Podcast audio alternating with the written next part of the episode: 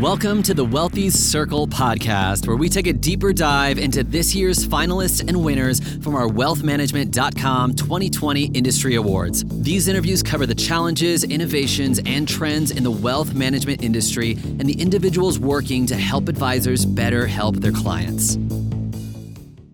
All right. Well, thanks everyone for joining us. Uh, my name is David Armstrong. I'm the editor in chief of wealthmanagement.com, and this is the Wealthies podcast, where we talk to finalists of our Wealthies Wealth Management Industry Awards for 2020.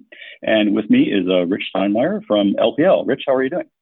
Hey, David. Thanks so much for having me. I'm doing really well. Appreciate the time today.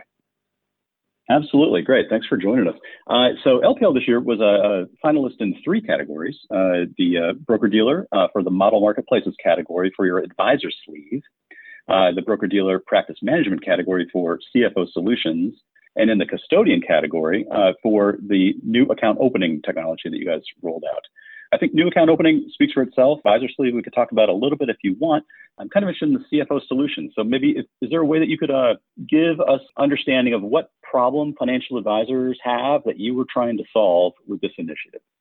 Sure. First off, thank you for the recognition through the Wealthies. Uh, we missed not being in New York this year to celebrate, and virtual was nice and appreciate that you guys uh, tried to figure that out and um, bring us all together, but also looking forward to the time when we can all kind of come together for um, the night that is the Wealthies. And so hopefully Absolutely. we'll uh, we'll hold out hashtag Wealthies 2021. So Absolutely. yeah, it was an ambitious that, attempt. It was an ambitious attempt, but you know, we, uh, that's right. We're all trying to make the best of what we can, and I, I, think you built community and continue to invest in that community. So appreciate it. So if I talk specifically about CFO solutions, maybe I could take a step back for a second.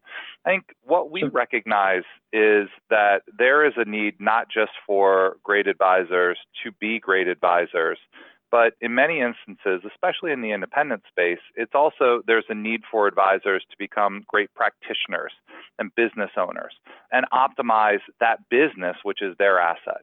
And so while they certainly bring to bear those capabilities to serve their clients, there's a lot of expertise that many times advisors, while they're advising their clients on how well to run their businesses or how to achieve their financial success, there is some expertise that is sometimes needed to augment that practice. And when you look at what we introduced with what we call CFO solutions, that's the ability to actually have basically an on staff CFO that you don't have to go out and source and identify and go through candidate reviews and interviews and bring them onto your staff full time and have that obligation of a full time employee. But can you get all of that expertise of somebody who understands the wealth management space, who has the tools into the space, um, who can understand your practice at an intimate level that can help you then begin to perform a diagnostic of your business to actually understand what are the investment levels you should be making as an advisor into marketing and client acquisition?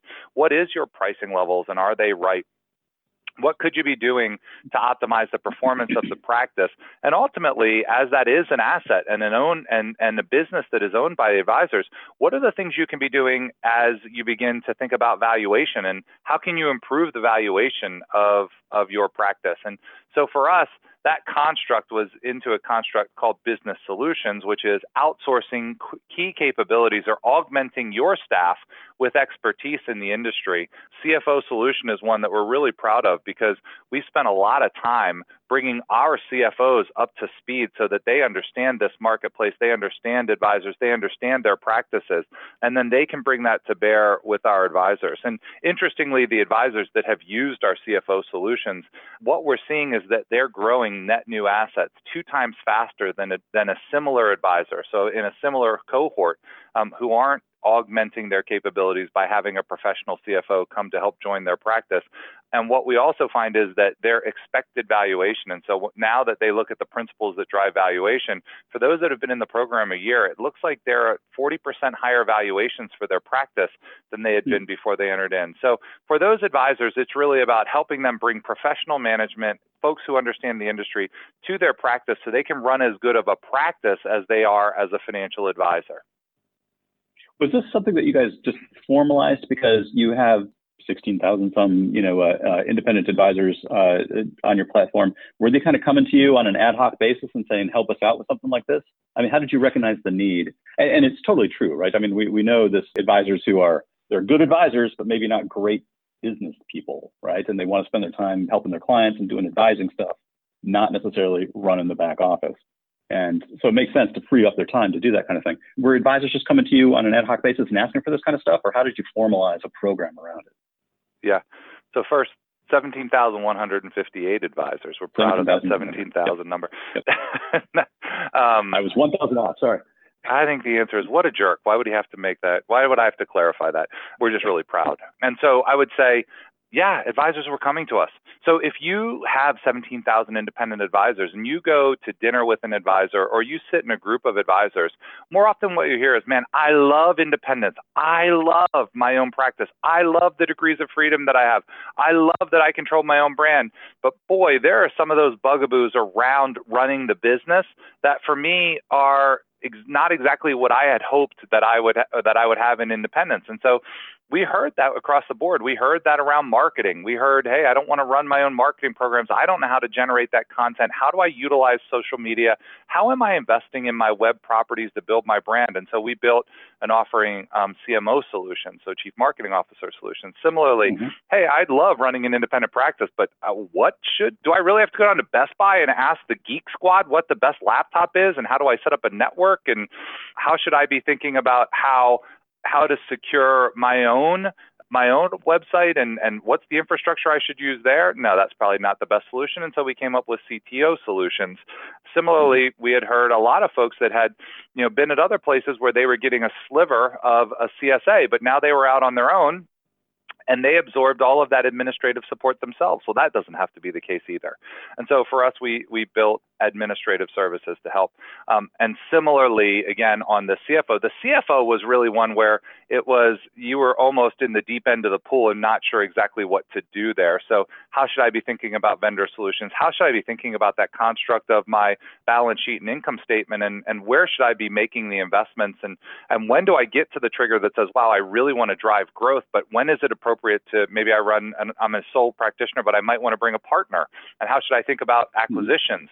Or how do I think about bringing on an incremental employee onto the practice? And what's the thresholds I should think about? And what are the key measures? Look, I have the benefit of working at a really big institution, and that institution um, has some institutional learnings and knowledge about what the key metrics for performance are, and we've got performance management systems. Well, as I go out on my own, if I were to go out as a financial advisor, I may establish that on my own. And so I may not have the peripheral vision that I may need to run the best practice. I think this is about getting per- peripheral vision, but it's also about having folks who are helping direct the ship. When we think about it in its best case scenario, we think about helping advisors run the best practices. And when you think about that, then that ultimate, uh, uh, so kind of for us, David, led us to how do we help them run better practices? How do we help our advisors run better practices?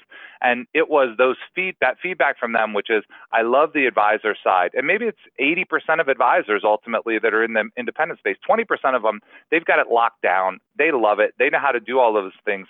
But 80% were coming to us and saying, I'm not sure that I'm cut out for all of these elements. And we began to be to be much more introspective about we need to help them we need to figure out how to help mm. them. And ultimately, that's how you saw us introduce the four, first four business solutions I just talked about. We've got others in yeah. development, um, and we've got some others that we're thinking about as well, not only to help them run the business, but to help them grow the business more materially as well. Yeah, that makes a lot of sense. And, and I'm sure it brings in uh, some uh, benchmarking data from uh, uh the other 17,100 uh, advisors in your network. be some valuable data to, to kind of crunch and benchmark advisors too.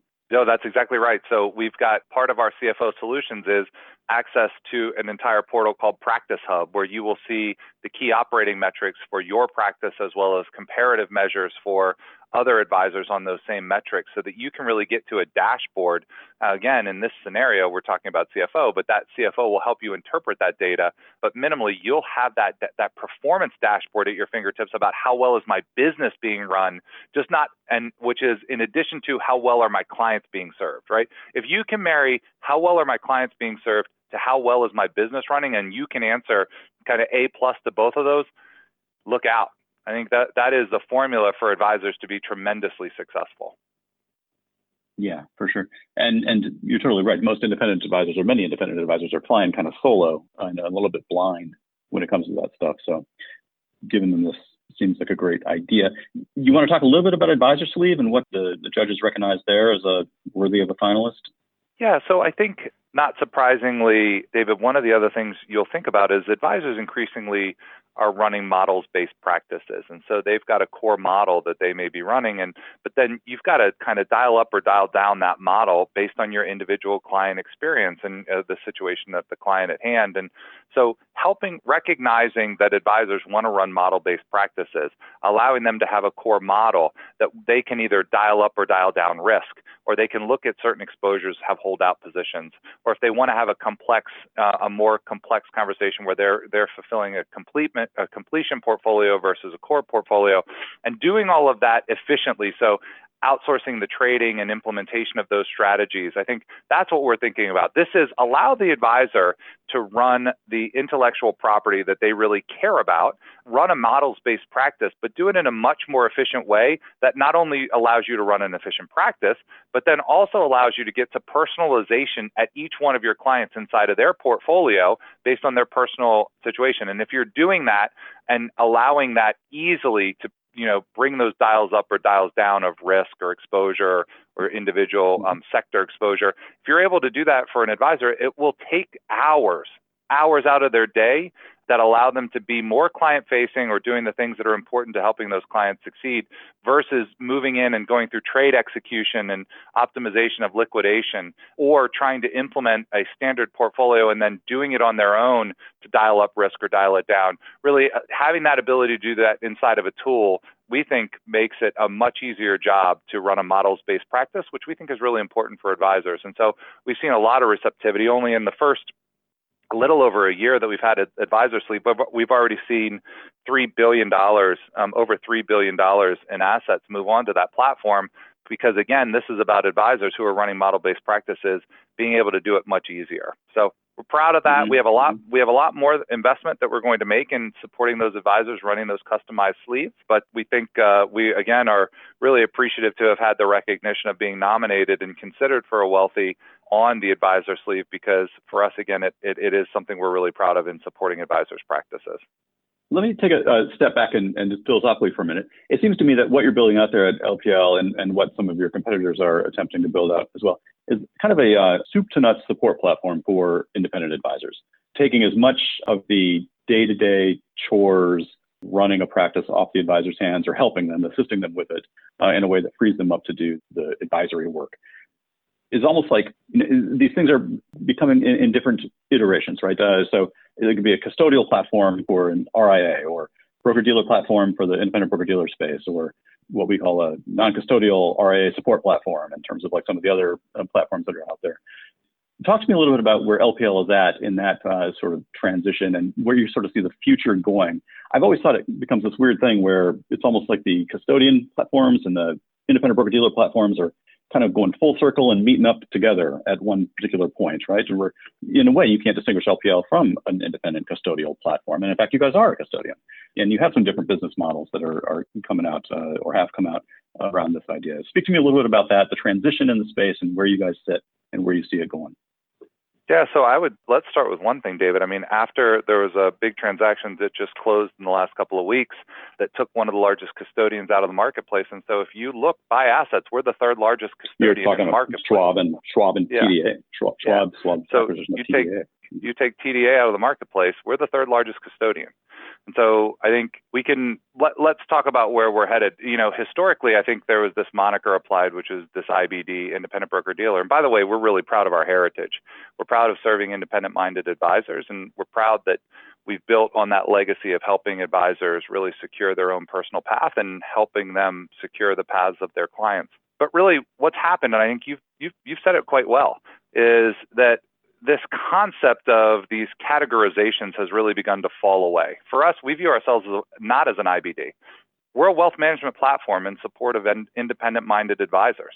And if those advisors uh, want to run their own RIA and use us as a custodian, but keep in mind, we just had a big conversation about CFO services. There is no reason that an independent RIA wouldn't say, man, I'd love to have a CFO who understands my business, can support my business, and maybe comes from my custodian so they actually are integrated with my data set and understand the tools that I may use really well. And so, you know, supporting independent RIAs, supporting RIA, hybrid RIAs, supporting uh, uh, RIAs that would uh, folks who may have dropped their licenses but want to run on our corporate RIA, which is on our custodial platform, versus those that traditionally we've defined as independent broker dealers using our corporate RIA as well as our broker dealer platform. And we've even expanded our support set now and we've had a couple of new what we call affiliation models in that we support now um, advisors who want to become employees of LPL and support again that's an mm-hmm. independent employee model so it's got all the trappings of independence. So we still, they still own their clients, but we're providing benefits and taking down real estate for them and providing their administrative support so they don't have to hire a CSA and still doing that while delivering them TA. And similarly, we built another offering called Strategic Wealth Services to help wirehouse advisors who want to move to directly to independence but feel that it's a step too far. So that supported independence model identifies real estate, takes down the real estate for them, builds it out, implements their technology, also puts in place the human capital bill and supports them through their healthcare solutions that we identify and source. But in the end, they stay as a 1099 running their own practice, and we provide that CFO support, the CMO support, the CTO support, as well as a COO to help them run their practices and achieve their goals. So what I would tell you is, David, we look at 3, 000, or 300,000 advisors in the marketplace plus RIAs and say, we think we should be able to serve them across the board. That's a, you know, 24 trillion dollar advisor intermediated marketplace. We are increasingly stepping forward with capabilities to serve all of those advisors. And so I think these distinctions of IBD and custodian and fill in the blank, whatever those solutions or however we used to say them in the past, for us, those are falling away. And I think those mm-hmm. monikers, mm-hmm. they, they matter today. I will tell you, we're re architecting all of our infrastructure so that even what I just told you about affiliation models, quite honestly, for us in a couple of years, those won't exist. It will literally be tell us exactly how you want to run your practice. What is important to you? And we'll help you structure that in whatever way you see fit. So that architecturing that we're thinking about probably consumes or consists of hundreds of toggles discreetly that are on or off based on support that we do or don't provide you based on how you want to run your practice. So we're imagining what would it mean to run a perfect practice for an advisor? And so in that scenario, what would she want to be to have in her support? And that's kind of how we view ourselves. We view the advisor determining and defining how she wants to run us our, her practice, and us being malleable, like a like a very malleable metal that bends and molds to support her and provide her a partner that is supporting her in however she wants to run her practice. Yeah, that makes total sense. The uh, employee model's interesting one too, right? I mean, this is relatively new. How how has the pickup gone there? How is the what does that look like now? Yeah, so just as a reminder, we introduced this concept of an independent employee model in August, and as we speak right now, we're in mid October we've had tremendous demand in the marketplace. So we have been really impressed and, and really humbled, humbled by the number of advisors that have reached out to us to really understand this offering more. And I would tell you, the pipeline and demand and the partnership has been wonderful not surprisingly, you might, you, you, I think you'd probably be pretty close to it, as as would many of uh, your listeners know, that that process for decisioning takes some time. It's usually not done inside yeah. of two months, and so we're into a number of conversations and feel great about the number of conversations that we're in.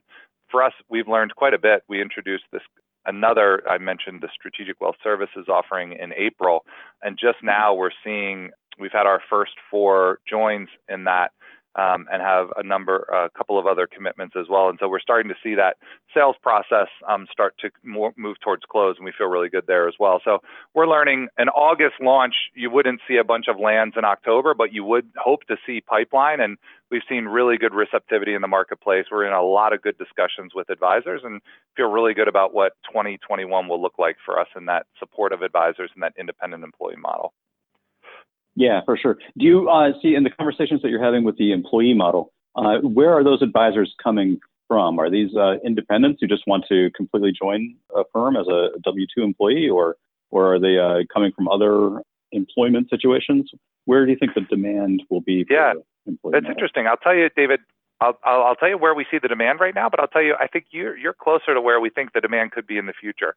So right now, actually, we're seeing a lot of folks out of wirehouses and regionals who are looking for a partner that really believes that they should be owning their book and uh, sorry that the advisor should own the book that the mm-hmm. advisor is should be the captain at the wheel and so these are uh, advisors who really want that support but also so they want to exit their own model and they want to see our, look our payouts are dramatically higher than any of the competitors in the space and so you're talking about 30 mm-hmm. to 45 percent higher take home pay in our employee model. And so obviously there's this uh, acknowledgement of that there's economics that are materially different than than any other firm in the marketplace in that space.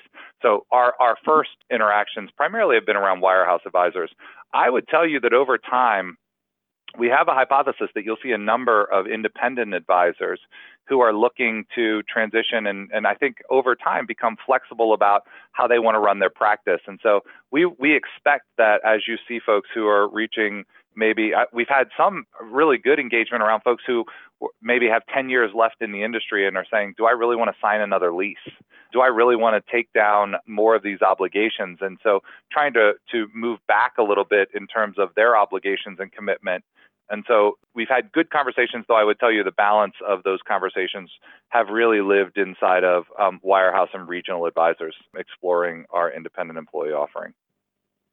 Okay, great. Uh, you so you launched these things in uh, August, or at least the employee model in, in August, but relatively short amount of time, uh, and also a pretty disruptive time to roll out a new business affiliation model. Yeah. Yeah. Uh, yeah. Uh, sure, that wasn't by design, but here we are. Given the, how are your advisors uh, coping? How's the business coping? What are some of the insights that you've gleaned from trying to roll with the punches these past half year or so? Well, I think, listen, March was tough times, right? And and I, and I would tell you the great there, the, there's nothing great about um, this pandemic. There's nothing great about the situation that unfortunately millions of Americans find themselves in in you know having contracted um, COVID themselves and having family members, and so it's it's not a good time. But for the financial advisors in our and financial services space, this is a time that I think you've seen advisors step up in a really material way um, to help families. Look, there's a lot of small business owners who are really struggling, and the help of a financial advisor to help them understand how to make the best decisions to continue to navigate the small business, to help families thinking about you know retired loved ones or folks approaching retirement. This has been an awful time across the board, but our our industry has played a critical role and financial advisors have played a critical role helping people make better decisions and maybe avoid bad decisions. Is, is, and, and in difficult times, it's often important to help people avoid bad decisions. And so I think we have been really impressed with the advisors that we have the privilege to partner with in the ways that they have stepped up. Obviously, you know, if you have to have silver lining here, the silver lining is that you've seen client engagement uh, increase dramatically. You've seen the the use and adoption of video conferencing move more in six months than you could have expected it to move in six years. We've seen the use of texting, so compliant texting solutions. We uh, drove the adoption of uh, interoffice um, instant messaging that advisors, many of our advisors, weren't adopting, and so uh, have driven that through. We've uh, implemented Facebook, uh, Workplace by Facebook, to build community more actively, smaller communities, uh, communities of advisors, and so you've seen adoption of technology, you've seen engagement with the clients, we've seen client attrition drop dramatically for our advisors because they're engaging them more, much more robustly. We've also yeah. seen, yeah, our the same store sales. So the growth from our advisors from their existing clients and assets has been really high as well. It's continued really uh, since April same we call it same store sales, but our same store sales for existing advisors, that expansion of wallet share has been pretty dramatic for us. Um, and that's been one of the surprising things we have seen is that these advisors that show up in this time and are, are there to help, they're getting a consolidation of assets from other advisors or financial institutions. And so there are some silver linings out there. I think we'll come out of this and with recognizing that there are much more efficient ways to engage with your clients and use online calendaring and scheduling to get into a Zoom meeting and do that where you can spend instead of saying, "Oh, I'm going to take you know three quarters of my day or half my day and go visit a client," um, you may be able to interact with five clients in that same time frame. And I think the clients will like that efficiency as well. And we're seeing that today, but I think it's going to persist when we come out of the back end as well. A lot of this is on the back of markets which have really been pretty resilient, right? You know, the if the if that falls, if that uh, uh, leg of the stool falls, then I think it'll be pretty apparent what advisors kind of have their uh, ducks in a row in terms of financial planning and long-term planning, and and which ones are just kind of riding a crest of asset growth. Do you have any uh, thoughts about that? I'm sure all of your advisors are doing great on this front. Thoughts about the advisors who maybe are unprepared for an eventual market pullback, assuming that one happens. You know, it really then becomes like a matter of how, what kind of relationship do you have with your clients in terms of planning, long-term goals, clients' wishes and desires, that kind of thing.